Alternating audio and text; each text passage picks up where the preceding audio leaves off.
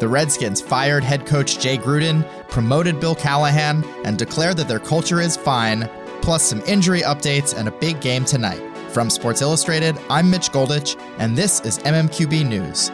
Each and every weekday afternoon, we'll bring you the biggest news and most important stories from across the NFL. Here's what you need to know for Monday, October 7th. The longest field goal ever attempted is 76 yards. The longest field goal ever missed? Also 76 yards. Why bring this up? Because knowing your limits matters, both when you're kicking a field goal and when you gamble. Betting more than you're comfortable with is like trying a 70 yard field goal, it probably won't go well. So set a limit when you gamble and stick to it. Want more helpful tips like this? Go to keepitfunohio.com for games, quizzes, and lots of ways to keep your gambling from getting out of hand.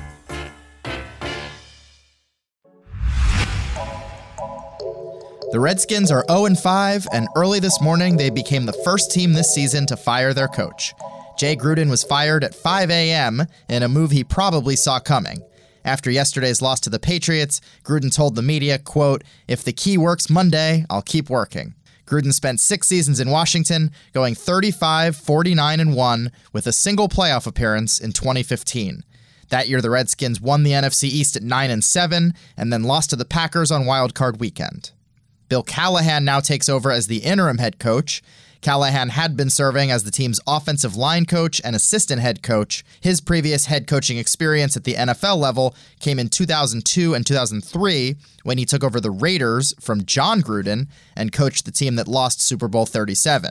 After the moves were made official, team president Bruce Allen held a press conference where he defended the team's culture as, quote, actually damn good, and said, quote, the pieces are here for a winning team. He also said the decision whether to start rookie QB Dwayne Haskins would be left up to Callahan. Next week, the Redskins play in Miami against the winless Dolphins. Tickets are likely still available. Steelers QB Mason Rudolph had the scariest injury of the day on Sunday when he was knocked out with a concussion on a hit from Earl Thomas. The good news is that Rudolph was released from the hospital and reportedly came into the Steelers facility today. Of course, he'll have to clear concussion protocol before he can actually take the field.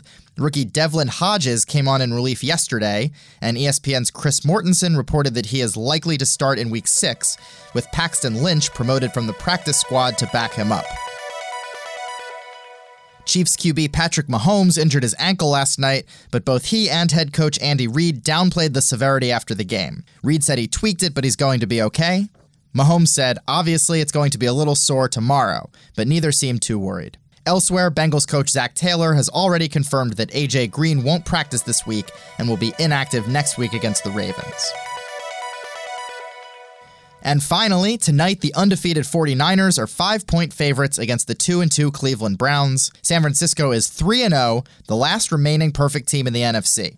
A win for the Browns would tie them for first place in the AFC North with the Ravens, who they beat last week. On the injury front, Browns cornerbacks Denzel Ward and Greedy Williams both missed the last two games, and Mary Kay Cabot of Cleveland.com reports that both are expected to be inactive again tonight. On the Niners side, NBC Sports Bay Area reports that running back Tevin Coleman is expected to play for the first time since week one.